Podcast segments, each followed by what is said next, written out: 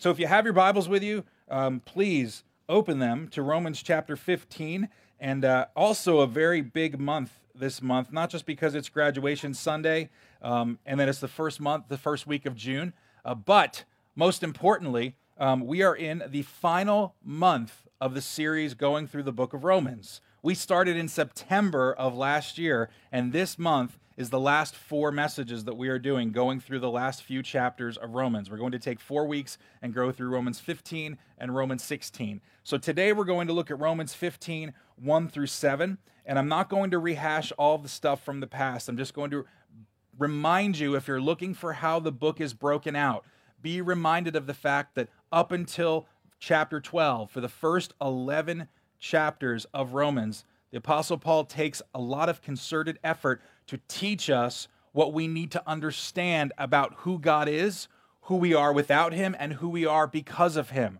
He builds us up. He encourages the Christian, excuse me, the Christian church, followers of Christ, to remind them who they are without God, the wrath of God, uh, what sin has done to us. He talks about a lot about grace and who we are because of God's grace. He talks about what salvation really is and what it looks like to walk in the power of the Spirit. And he builds all of those things up, discussing the sovereignty of God and how we're supposed to be kind towards others uh, and what that looks like as a result of who God is. And then when he turns the corner in chapter 12, from 12 to 16, he gives us a roadmap on how we're supposed to live.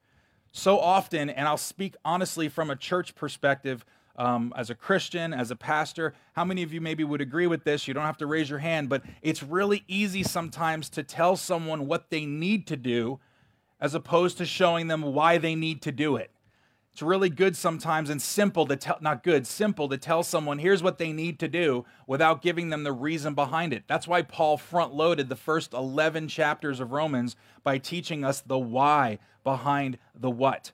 So when we got to chapter 12, we've been reading through chapter 12, 13, etc., to look at how we are supposed to live, and he gives us a roadmap as followers of Christ. So today we're looking at the first seven verses in Romans 15, and I'm going to read them out loud, and then I'm going to show you a couple brief things about them this morning, um, and then we're going to have communion together.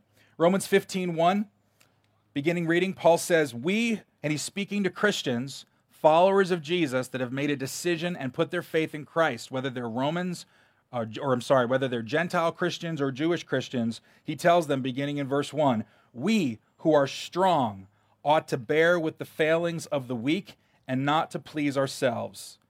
Each of us should please our neighbors for their good to build them up. Let me stop just for a second and say he's talking to Christians about other Christians.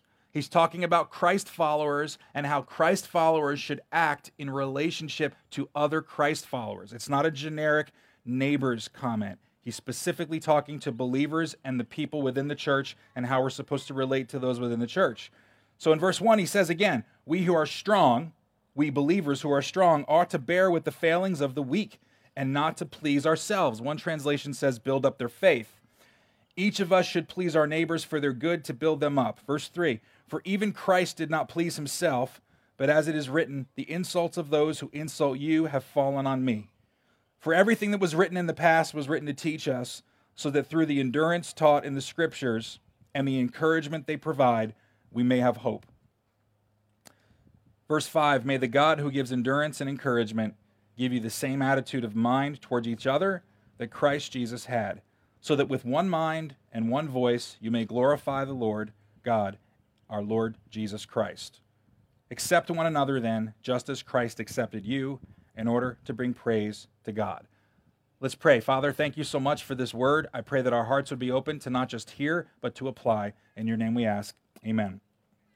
So, one of the marks of a growing Christian, one of the marks of a growing, mature Christian, according to what Paul says here, is becoming less selfish and becoming more selfless. So, becoming less selfish and becoming more selfless. This is a really, really important point. If we're growing to grow in our relationship with Christ, Paul is saying one of the ways that you become a deeper, more mature follower of Christ is to become more selfless and less selfish. Now, in a world of selfishness, that can be a pretty tall order. Our world is good at prioritizing us and the needs that we have over the needs of other people. And that's a pretty common thing. It doesn't take long for us to understand in the world around us that that's a pretty common practice. What are my needs? What are my rights? What are my hopes? What are my dreams? Me, me, me, me. We even live in the technological world today where our phones aren't just cell phones, they're iPhones, right? We don't just have watches, we have i watches. I'm not holding a a, uh, a pad of paper, I'm holding a what? iPad. Like there's a lot of I in our culture today telling us what matters most is us over others, even in the world of pictures. Now, I'm going to date myself a little bit and say when I was a kid growing up, we took pictures with cameras that actually had film in them. Anybody else know what I'm talking about? See, look at you all that. Yeah, I had film. Okay. And when we took those pictures, we didn't even know what the result of it was for a few weeks. We had to take them and we had to be very careful what we took because if we didn't like them after 12 exposures, it was done. I had a little 110 camera. Some of you know what I'm talking about. Look, there's a whole generation of you just staring at me going, What does a 110 electricity? No, no, it's a camera. And there was a 110 camera. I had 12 exposures that I would take. Sometimes I get lucky and get 24 exposures for the little film roll that I had. But I had to be really careful about the kind of pictures that I took. I can tell you one thing I didn't do very well and that was taking a picture of myself. Every once in a while, I'd turn that camera around and try to shoot a picture of myself. Two weeks later, I found out it never came out very well. We live in a world today where it's super easy to take pictures of yourself, right? In fact, there's a term for this. What are they called? So, you all know this. That's right. It's called selfies. What kind of a world do we live in? We live in a selfie generation. In 2019, listen to this. Google, okay, because we know all truth comes from Google. Google reported 93 million selfies are taken every day on Android devices only. 93 million selfies are taken every day. Now, how they know that is a completely different conversation for another time because that's a little scary. But listen, that means one in three pics on every Android device, and this is for kids 18 to 24 years old. 93 million selfies. Now, I have a theory that was taken in 2019. I have a feeling that COVID really increased that number over the last year where people were taking pictures. And you might know, all you need to do is go on people's social media and you can tell are they taking pictures of things around them or are they taking pictures of themselves? And I've learned, and please don't mock me on that, but this is what I see. There is a stance, there is a pose, there is a lip. You know what I'm talking about? The I'm talking about, right? You know. And you can tell. I sometimes I go to certain people's pages and it's them, them, them, them, them, them, them. I'm like, wow, you love you. And there's nothing wrong with taking pictures of yourself, but we live in a culture where self has become the focus of what we're doing. It's becoming more and more common that way. I saw no greater example of that than last year being in line at a supermarket knowing that there were 20 cases of toilet paper in that store and 100 people lining up for it. This is crazy. Or how about just a couple of weeks ago, or maybe a month ago, when that whole hack took place for the, um, the, uh, the, the, fuel processing plant down in the, uh, in the Gulf Coast, when there was a gas shortage or a perceived gas shortage in south or eastern United States? People were lining up at the pumps for gasoline and they were hoarding it. There are pictures and videos of people bringing plastic bags to the gas station, filling up gas. The governor of the states had to go on record to say, please don't put gasoline in sandwich bags. That's not a good idea. I mean, like, this is true. I'm not making this up. And I've said this many times. My wife and I have talked about this. We are only a few, de- a few days away as a country from some type of situation that could happen that would wreak all kinds of chaos because people would begin thinking about themselves and not about other people. You hear what I'm saying? It's very clear that we're just this underlying me concept that we need to be aware of. And I'm sharing this with you today because today's message is called Selfless Living in a Selfish World. How do we practice selfless living in a selfish world? And and what does selfless living look like for a Christian? And Paul addresses that in verses 1 through 7. And I'm going to share with you what I believe that means, and we're just going to talk about it for just a few moments this morning. Selfless living, according to God's word in this passage, Paul writes, is basically this If you want to practice selfless living, it's evidenced by Christians who patiently and joyfully help other Christians grow spiritually, just like Jesus did for us. So, if we're looking at real selfless living, we're not just talking about giving things to people or putting others ahead of you or letting them take the roll of toilet paper before you. There's nothing wrong with those things. We're saying at the foundation and the motivational core of what this means, it means that we are patiently and joyfully helping other Christians grow spiritually, just like Jesus did for us. And he shows us a few things in this passage that I just want to very briefly mention to you this morning in this summer heat. Number one, Christians are obligated to help other Christians grow spiritually. He says in verse 1 and 2, we who are strong, and then he says, ought to bear with the failings of the weak. Another translation says, ought to bear with the failings of those who have weak faith and not to please ourselves. Each of us should please our neighbors for their good to build them up. Remember, he's talking about Christians and our relationship with Christians. And the phrase ought to bear literally means that we are obligated, ought is obligated to carry the burdens of others and to do it lovingly. That's by sharing with them. When we did the grad the move up this morning and Pastor Christine talked about discipling, that's an example of what we're talking about this morning. That we're supposed to share, we're supposed to disciple, that this is not an option for the Christian church. God doesn't save us so that we can live our lives independent of pouring into other people. He saves us so that we can also be a light to those around us. It's not optional. We've laughed about this many times over the last few weeks, and I was just talking to someone recently about this too. That there's a mindset that the Christian church has adapted sometimes. And, and we've talked about this among some of the men that I've been hanging out with, and it's that we can attend church services or we can grow in our faith. And if there's someone that we know that doesn't know Christ or maybe someone new in their faith, as long as we can bring them to church and introduce them to a staff person or a pastor, or if we can get them to talk about God, then our work is done and we can move on and they'll take it from there. It's like they're just pulling people in, and then it's our responsibility to make sure that those people grow. And can I tell you, it is the work of the leaders of the church to equip the saints for the work of the ministry. That's Ephesians 4. That means we have a responsibility to train and to raise up people as God has called you to live. But that means that when people around you become followers of Christ, it's your responsibility, it's my responsibility to let my life become a living sacrifice to help them grow spiritually. I mean, we understand this practically if you think about it, right? Think about this. Many of us are parents. Many of us here are parents, and all of us here were children at one point, right? I would believe that. Some of us are still children. We're just in our, you know, second half of our life or whatever.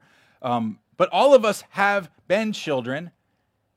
And when you hear stories of people that have children, and there are stories in this world where people have children and then they're abandoned. I've never heard anyone hear that story like that and say, well, you know, that's totally understandable. I mean, they just they couldn't do anything about it, so it's okay just to leave the baby there in the corner and the baby will figure out life. No, it infuriates people. It enrages people. We see the injustice. Why? Because a newborn is brought into this world, and when the newborn is brought into this world, there is a responsibility to raise that child. And can I tell you, this is what Paul is talking about spiritually. When we come to Christ, we are reborn spiritually. And there is now a responsibility for the church family, those who are in relationship to them, to help mature them spiritually.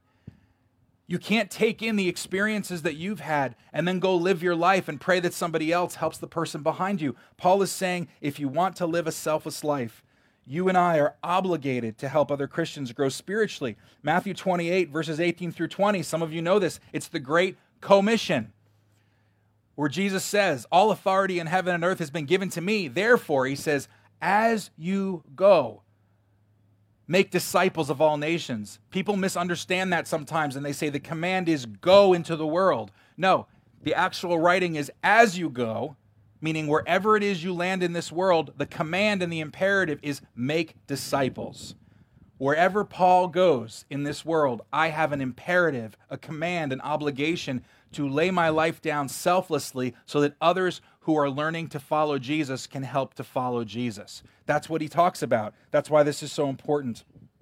It's the commission, it's this move up day. And every age that we are in requires different skills, different levels of patience, different creativity. You saw it this morning when Pastor Christine, did you notice this? When Pastor Christine and Pastor Matt called up the different graduates, when the young kids came up, what did they do? They ran up, right? You saw it, right? I mean, one kid, I saw the one kid, he was like, came up like it was really like a strong deal, right? You know what I'm talking about? But what did the older kids do or the adults? They just kind of like strolled up and they kind of walked out like, yeah, yeah, I'm here. That's cool. Except for Devin. Devin, I think, ran. He was cheering. I think that was actually cool. Good for you. But you're a teacher, you work with kids, so you understand that. But think about the difference here just for a moment. Every person at their la- at different stages in their lives require different things. The little kids come running up, they require diff- different types of energy. The older ones come, they require a different type of response. It requires patience. And it's a patience that is birthed through maturity and selflessness. So Christians are obligated to help other Christians grow spiritually. The second thing is that Scripture is our example of what to do. He says in verse 4 For everything that was written in the past was written to teach us, so that through the endurance taught in the Scriptures and the encouragement they provide, we may have hope. The Scriptures are our instruction on how to make this happen. Yes, we can get counsel from others that have walked the journey around us. That's part of what the community of faith does. But our counsel should be rooted in God's word, not just in our opinions. It's like the GPSs, the GPS that um, many of us are familiar with. If you're a GPS person, you go places. There are two ways to look at your GPS device when you travel. One, you can look at the map to see where you're going, or you can click on the details, and the details show you every turn, every mile stop. You know what I'm talking about? The scripture is that detailed instruction that Paul is talking about. We need a roadmap, and that roadmap is what God's word teaches us. So, how can we help others live for Christ if we don't know the word of God? We need to know God's word, and scripture is the example of how we are supposed to live and teach and it's the detailed map step by step instructions. Paul says in 2 Timothy 3 16 through 17 that all scripture is God breathed and useful for teaching, rebuking, correcting, and training in righteousness. Why? So that the man of God or the person of God will be equipped for every good work. That's what he says. The Word of God is our foundation. Let's use the Word of God to be selfless and to raise others up. The last thing I want to mention to you this morning is not just our obligation to help other Christians and that Scripture is our example of what to do, but he also says in verse 3 that Jesus Christ is our example of how it's supposed to look. Where Scripture is our example of what to do, Jesus is our example of how it looks. He says in verse 3 For even Christ did not please himself, but as it is written, the insults of those who insult you have fallen on me. Think about this with me just for a moment. Jesus bore the weight he bore the burden of those he came to save. He patiently, patiently, consistently endured the burdens of those around him who were spiritually weak in order for them to mature. There are examples in the Gospels where he looked at the people around him and he said, How long should I put up with you? I mean, isn't that pretty honest? He looked at those around and said, How long am I supposed to put up with you? Or he looked at his own disciples after teaching them over and over again and he said, Do you still not understand? Or before his actual arrest, which led to conviction and crucifixion, he told his closest disciples, he told Peter, You're going to disown me three times. You're going to abandon me three separate times before tomorrow morning. But Jesus was patient, he wasn't condemning. He loved, and he loves you and he loves us. There's a scripture in 2 Corinthians 5:21 that says that God made Jesus sin for us so that by being sin for us we might become the righteousness of God. And I want you to just reflect on that for just a moment because that is the ultimate selflessness this morning. That God became sin for you and he became sin for me, laying down his own life so that we could be in relationship with Christ and with God forever. What does real selfless living look like in this world? It looks like laying down our lives for Christ by helping others learn to follow Jesus. He lived his life so that we could live our lives. He died for us so that we could live. Jesus gives us hope, and because he gives us hope, we can give hope to others. He gave us his life so that we could lay our lives down for others. This is the beauty of the gospel, and this is what maturity looks like to be selfless. And this is the story of communion.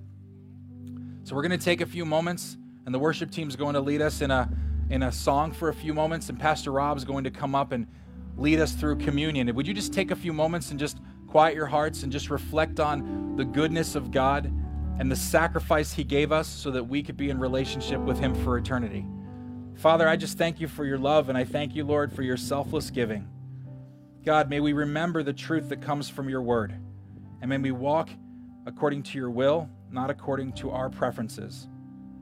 We remember you during this communion time, not just so that our brains can be filled with the facts of what you did on the cross, but so that our lives could be transformed and that we can look like you, we can love like you we can serve others like you. In Jesus' name we pray. Amen.